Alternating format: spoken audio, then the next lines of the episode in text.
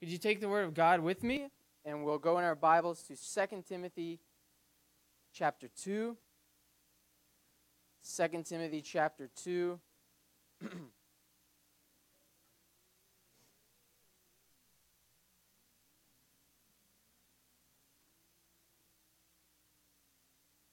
to become an avid reader, you first have to learn your ABCs. To become a professional writer, you would first have to learn grammar. To become a mathematician, you would first have to learn how to add and subtract. To become a skilled musician, you would have to start with the basics of being able to read music and play scales. The fact is, to master any subject, you have to learn the fundamentals. You have to lay the foundation with the essentials, with the elementary elements of whatever it is you're trying to master. You've got to learn the fundamentals. Many of us have heard this story, but uh, one of the NFL's greatest coaches of all time, Vince Lombardi, he won five championships as a football coach and every season, he would begin the first practice with this statement. He would hold up before his team uh, the football that they played with, and he would say to these grown men, these professional football players, he would begin practice with this statement This is a football. This is a football. Now, everyone on that field knew good and well that was a football. They didn't need to be told that, but he wanted to emphasize at the beginning of every season that we can never outgrow the fundamentals. If we're going to be a winning football team, we have got to prioritize the fundamentals. And the same is true for us as Christians. We will never outgrow the fundamentals of the gospel. And here in the passage we're going to look at in 2 Timothy 2, we're going to look at some gospel fundamentals. And so that's the title of the message this evening Gospel Fundamentals. If we are going to win for the Lord Jesus Christ, if we are going to be, like we learned last week, those devoted soldiers, those disciplined athletes, those diligent farmers for the Lord Jesus, we have got to master the fundamentals. And we've got to make a choice tonight to never forget them. If you begin reading with me in verse 8 of 2 Timothy chapter 2, let's read it out loud together. Uh, verses 8 through 14. Ready? Begin. Remember that Jesus Christ of the seed of David was raised from the dead according to my gospel. Okay, hold up. Are you guys reading from a different Bible? Because I can only hear a few of us, okay? Let's read it like we mean it, like it's true. Verse 9, ready, begin.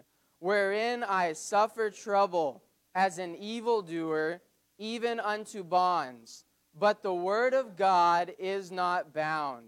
Therefore I endure all things for the elect's sakes that they may also obtain the salvation which is in Christ Jesus with eternal glory. It is a faithful saying, for if we be dead with him, we shall also live with him. If we suffer, we shall also reign with him. If we deny him, he also will deny us. If we believe not, yet he abideth faithful. He cannot deny himself. Of these things put them in remembrance, charging them before the Lord that they strive not about words to no profit, but to the subverting of the hearers. Gospel fundamentals. Uh, in this passage, we're going to see first what the gospel is. That's covered in verse 8. Then in verses 9 and 10, we're going to see what the gospel does. And then finally, in verses 11 through 14, we won't get to it tonight. This will, Lord willing, be next week. But we will see how the gospel works. So, what the gospel is, what it does, and how it works. And these fundamentals we must take great care to always remember. You see, verse 8, he says, Remember. This word, it means to make a conscious choice to keep something in mind, to keep something always before you.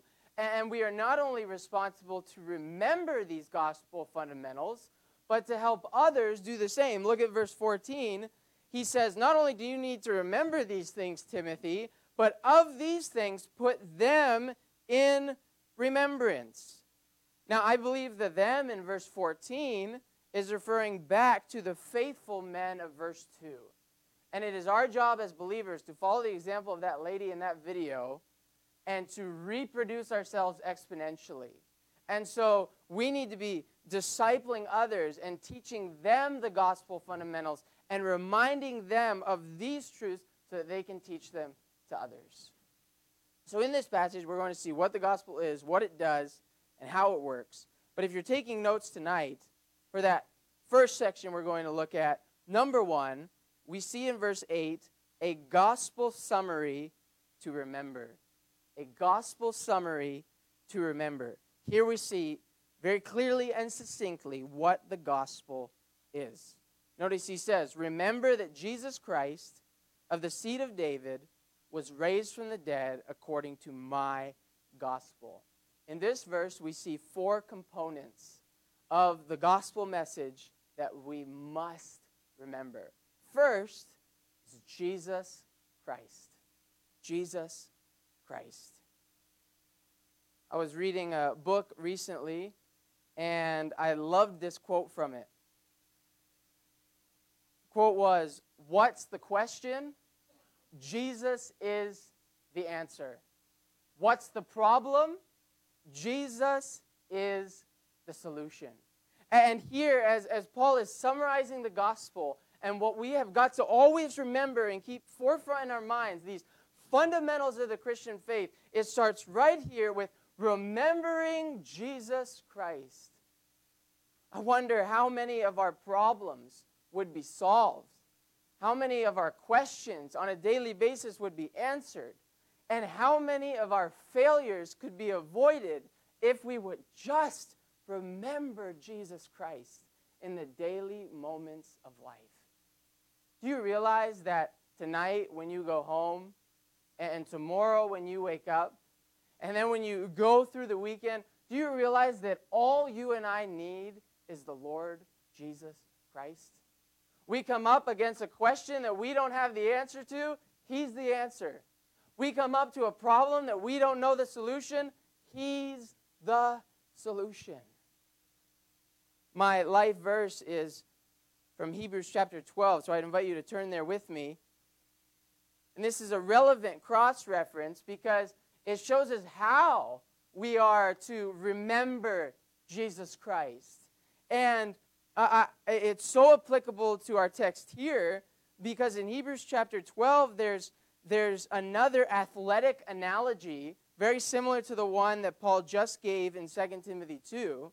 And so, reading in Hebrews chapter 12, verse 1, the Bible says, Wherefore, seeing we also are compassed about with so great a cloud of witnesses, let us lay aside every weight and the sin which doth so easily beset us and let us run with patience the race that is set before us. And here's the key to victory looking unto Jesus, the author and finisher of our faith, who for the joy that was set before him endured the cross, despising the shame, and is set down at the right hand of the throne of God. For consider him that endured such contradiction of sinners against himself lest ye be wearied and faint in your minds. What is one of our greatest problems as Christians? The reality on a daily basis of temptation. We know the key to overcoming temptation? Remembering Jesus Christ, looking unto Jesus, considering Him who died for our sins. Remember Jesus Christ like to look at some other You don't have to turn there with me, but some other references from Hebrews that remind us just who Jesus Christ is. And, and Christian, no matter how bad a day might get, no matter how deep in despair you might feel, no matter how tough the, the what lies ahead for you looks like, no matter how bad it might look, we can always remember Jesus Christ, who we are told in Hebrews chapter 2 partook of flesh and blood, that through death he might destroy him that had the power of death, that is the devil, and deliver us who through fear of death were all our lifetime subject to bondage. And he was made like unto us, his brethren, that he might be a merciful and faithful high priest in things pertaining to God, to make reconciliation for our sins. For in that he himself has suffered being tempted, he is able to succor us when we are tempted.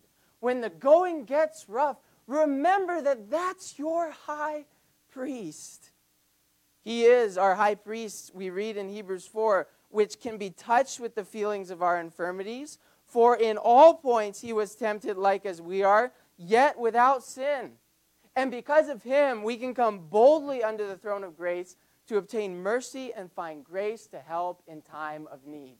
You need something? Remember Jesus Christ. He's made the way open to God's throne, and you can get all the grace and all the help you need at any time because of Jesus Christ. This same Jesus, our high priest, in Hebrews 12, we read, He has promised to never leave us nor forsake us.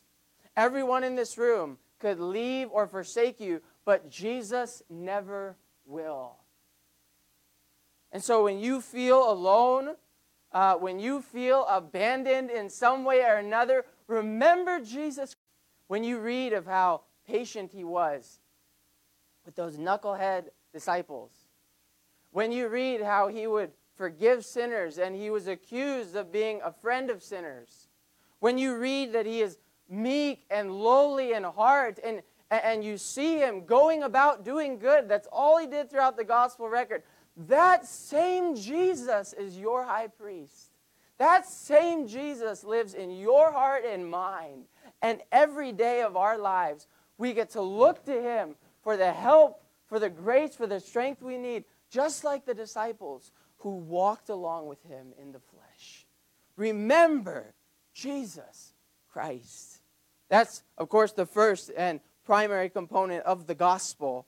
But next, we see in this verse the components of this gospel message. Number two is his kingdom. So Jesus Christ first, and two, his kingdom. Notice in our text, if you'll turn back with me to 2 Timothy 2.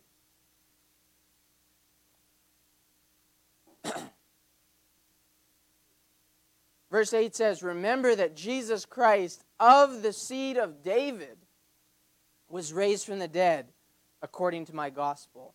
Now, remember, Paul is writing to Timothy, who's half Gentile. His father is a Greek. Timothy is ministering in a Gentile city. Much of his congregation is Gentile. So, why does Paul emphasize Jesus' Hebrew lineage at this point? He's giving a summary, he's not giving all the details about the gospel. So, why does he see it as so important to include, or rather, why did the Holy Spirit see fit to include this phrase of the seed of David? Well, the reason this is included here in our gospel summary that we must remember is because it's to remind Timothy and to remind us that the gospel can only be rightly understood within the context of the whole Bible story. That's the only way the gospel can be rightly understood is within the context of what God is doing between Genesis and Revelation. And all throughout the Old Testament, we see these, this thread of God promising that a Redeemer would come. Genesis 3.15, the seed of the woman is promised. Genesis 12, God promises that blessing will come to all nations through Abraham. Then we get to 2 Samuel and this initial promise given to David that his throne would be established forever is given in 2 Samuel 7, verses 13 through 16. And then throughout the rest of the Old Testament, this promise to David of a king to reign on his throne forever is elaborated in Psalms and in Isaiah and in Jeremiah and in Amos and in Zechariah. And it keeps building and building and building throughout the Old Testament until finally the Lord Jesus shows up. And in Luke chapter 1, when the angel is making the announcement to Mary, he says in verse 31 through 33 Behold, thou shalt conceive in thy womb and bring forth a son, and shall call his name Jesus. He shall be great and shall be called the Son of the Highest, and the Lord God shall give unto him the throne of his father David, and he shall reign over the house of Jacob forever. And of his kingdom there shall be no end. Then, throughout Acts and the rest of the New Testament, you find that when the gospel is preached, it is always preached within the context of the Old Testament prophecies that predicted Christ's first coming and his second coming. This is why, in that great summary passage about the gospel in 1 Corinthians 15, Paul uses the phrase three times. He says, the gospel according to the scriptures, that he, that he, that he died for our sins according to the scriptures, and that he was buried, and that he was raised again according to the scriptures. Why is he doing that? Because the gospel is the unifying theme of those scriptures. And when you see the apostles preaching in Acts, in Acts chapter 2, and then when Paul is preaching in Acts 13, they are always preaching out of the Old Testament, out of those prophecies, saying, Jesus Christ has fulfilled what God promised he would. Then you go all the way to the book of Revelation. And on the final page of the Bible in Revelation 22, Jesus refers to himself as the root and offspring of David. And so it's all connected, it's all one big picture. And why am I going to all this trouble to, to show you this thread uh, of this seed of David and its significance here? Because this statement of the seed of David encapsulates the prophecies in the Old Testament of Christ's eternal reign. And they remind us that the gospel is the unifying theme of the Bible story. And please catch this. They remind us that the gospel is much more than trying to get someone to pray a prayer to get a ticket to heaven. Yes, praying and calling upon Christ's name. Whosoever shall call upon the Lord shall be saved in Romans 10. That is how we express our faith and how a person is saved. And yes, we are promised a home in heaven, but that is just a part of the gospel. And the gospel message encompasses the fact that Jesus Christ came as the rightful king, but he chose to die for our sins, even though he could have come as judge. And he's coming again to set up his kingdom, which will last forever. And the gospel encompasses the fact of his kingdom. And please catch this. If we are going to remember this gospel summary, we've got to understand that the gospel is not just something to take care of my eternity, to take care of where I'm going to heaven, and then forget it. The gospel encompasses the eternal plan of God for the universe and for humanity. It's God's good story that He wrote from Genesis to Revelation that covers time and eternity. There is nothing bigger or better than the gospel. It's the gospel of His kingdom. Please remember, Christian, that the gospel is all about the good story that God has written, and we know how the story ends. And we know that every human being will stand before God in judgment, and those who have not believed in Jesus Christ will be judged for their sins. But those of us who believed on Christ, we get to look forward to the day when we meet Christ, not in some kind of judgment for our sin, but when we get to be rewarded at the judgment seat of Christ. But remembering that the gospel encompasses this fact that Christ is of the seed of David will help us always keep before us that there's nothing bigger or better or more significant than this message of the gospel. Components of the gospel Jesus Christ, his kingdom, thirdly, his resurrection. His resurrection. Notice verse 8. He's summarizing the gospel. Remember that Jesus Christ, of the seed of David, was raised from the dead.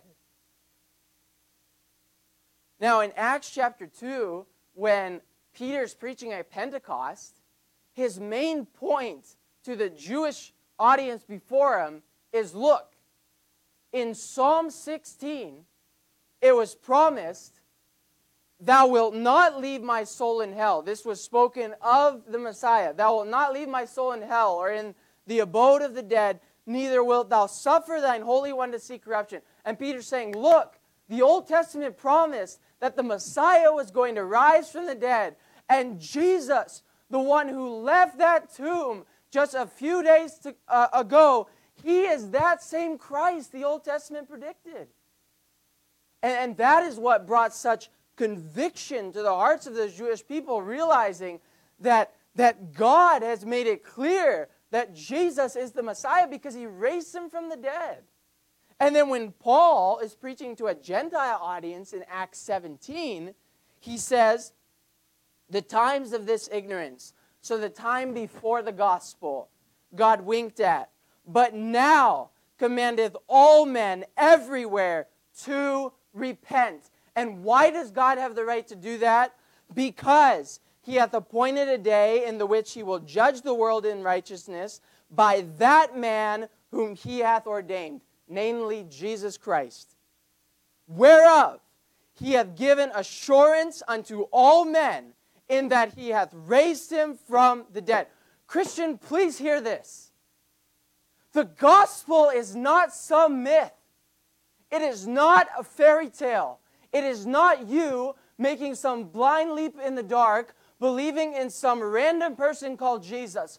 The gospel is a message based on objective fact, based on the reality that God's Son came down to earth, died a brutal death on a Roman cross, and rose out of that tomb on the third day.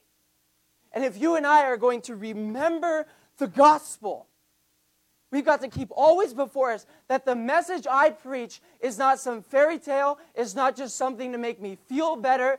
It is a, a message about the most momentous day in history that Jesus Christ conquered death.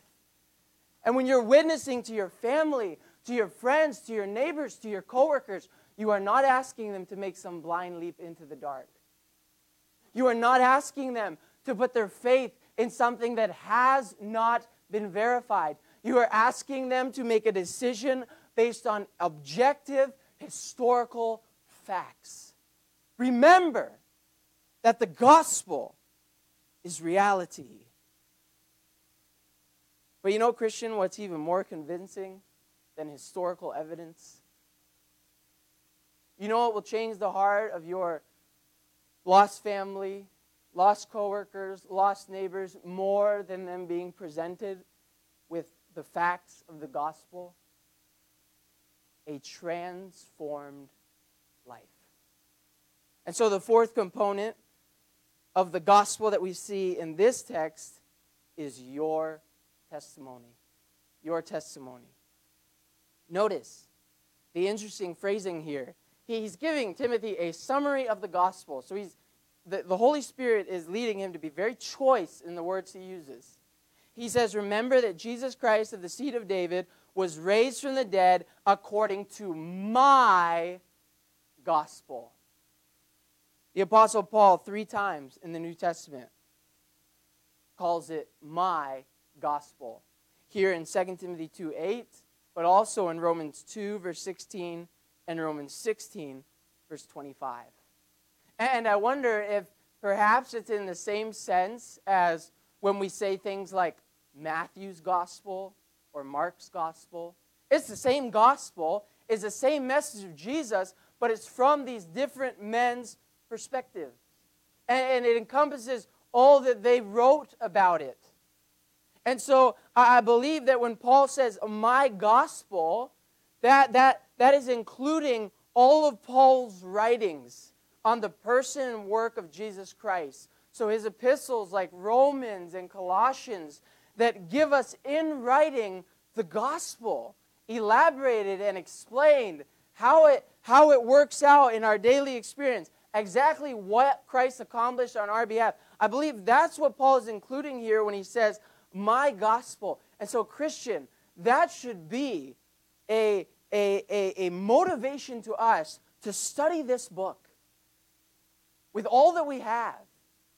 Peter, in one of the most comical passages in Scripture, refers to Paul's writings as, as, the Word of God, but he says, in the which there are some things that are hard to be understood.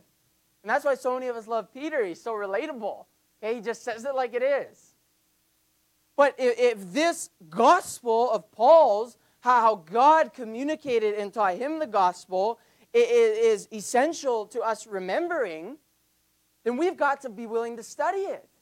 And that's why I'm so thankful for Faith Bible Institute and the great response and the commitment to it from our people because we're getting to go through book by book Paul's gospel and, and the different epistles that were written. This semester, we're going through Romans. And so, if you haven't been through FBI, please consider because we've got to know this gospel. In Romans 16, verse 25, this is what Paul says of my gospel. He says, Now to him that has a power to establish you according to my gospel and the preaching of Jesus Christ.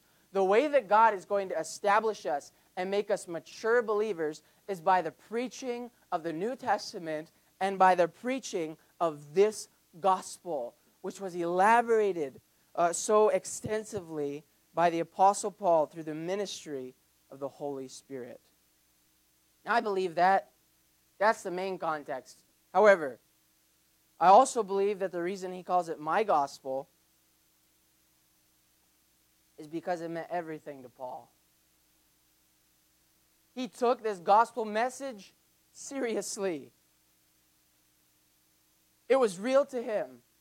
It wasn't just a set of facts, the gospel, or this is what happened. No, no, no. It's my gospel. And in Second Thessalonians 2, verse 14, Second Thessalonians, at the beginning, Paul introduces Paul and Silvanus and Timothy as the kind of co authors of that epistle. And guess what he sa- says in Second Thessalonians 2:14? He's speaking on behalf of Silvanus and Timothy. Guess what he calls the good news of Jesus Christ? He calls it our gospel. Now, catch this. It was Paul's gospel, and it was real to him. It had transformed everything about his life, but at some point, it became Timothy's gospel. Why? Because Paul was willing to share his gospel with someone else. Every single one of us is in this room because someone took the gospel that was theirs and shared it with us. I would not be here today I would not be born again. I would not have the Holy Spirit living inside me and have a home in heaven if it had not been for godly parents. The gospel was theirs and they gave it to me. And thank God they did. And don't ever get over the fact that someone took the gospel to you. And, and, and, no matter what happens with your relationship with that individual, never forget what they did for you. And I wonder, Christian, who looks at us the way we look at the person who led us to Christ? Is there anyone in our lives who could look to us and say, it was their gospel and they shared it with me? This is what makes the gospel convincing, Christian. When it goes from not just being a set of facts, not just words on a page, not just lyrics to a song, but something that's real to you. And you, something that you've got to share with others. Secondly, tonight, and we'll finish with this, we're looking at gospel fundamentals. And so we've seen what the gospel is, we've seen this gospel summary that we've got to remember. And lastly, tonight, we'll see a gospel servant to replicate. A gospel servant to replicate. Notice, says, verse 9, Paul says, he had just said, according to my gospel, wherein I suffer trouble as an evildoer, even unto bonds, but the word of God is not bound. Therefore I endure all things for the elect's sakes, that they may also obtain the salvation which is in Christ Jesus with eternal glory. So, with the example of the Apostle Paul, we get to see what the gospel does. And two things very quickly. Number one, it changes our destiny. And number two, it changes our disposition. You see here from what the Apostle Paul says, this ministry of the gospel, he's doing it so that the elect, those who've been chosen by God, those, those he wants all men to be saved, can obtain salvation which is in Christ Jesus with eternal glory. That's what the gospel does. It changes you and me from hell bound sinners to heaven bound saints. That's what the gospel did for Paul, and that's what it does for us. And never get over that. Remember that the gospel took me, a sinner, someone who was against Christ, someone who was his enemy, someone who deserved nothing but hell, and made me a saint headed for heaven. That's the power of the gospel. Changes our destiny and changes our disposition. Look at what it did to the Apostle Paul. It took him from being a selfish murderer and transformed him into a selfless martyr. And that's what the gospel does for you and me. Before we're saved, we're selfish and we're murderers. The Bible says that sin, when it is finished, bringeth forth death. before we get saved, we're busy doing a lot of sinning that brings about a lot of death. We're no better than the Apostle Paul. Caught up in our, our own desires, our own dreams, our own will, going about to establish our own righteousness, but the gospel changes everything. It takes us from people so focused on ourselves that we are so blind to the pain we're causing other people. Paul was standing by when Stephen, a man so holy, his face glowed, and Paul was so blinded by his own selfishness that he stood by while he was stoned. And it took a man like that and made him someone, this, this staunch Pharisee, this person who lived for the fact that everyone thought he was righteous. And it took that man and made him willing to be in a Roman Gentile prison, suffering as an evil doer, forsaken by all. That's the power of the gospel. And Christian, you and I need to remember what the gospel is capable of. And we need to stop focusing on where we are right now and where we're struggling and where there are so many things wrong with us. And we need to get our eyes back on the gospel of Jesus Christ and its power to transform. We need to stop focusing on how those around us, what they look like right now as lost people. You know, Christian, it's a shame that so many of us expect lost people to act like Christians. And we're surprised when lost people sin against us. We're surprised when they're unkind. Look, someone who doesn't have Jesus Christ living inside them has no reason to be kind. That they have no ability to, to, to even love. And we need to stop focusing on where people are right now and start focusing on where they could be with the transforming power of the gospel of Jesus Christ. Aren't you glad that that's how the Lord Jesus saw us? I know Paul was. He said, I was before a blasphemer and injurious, but I obtained mercy that in me first I could be a pattern hereafter to all them that believe, that I could be a model of what the gospel can do. Christian, remember the power of the gospel.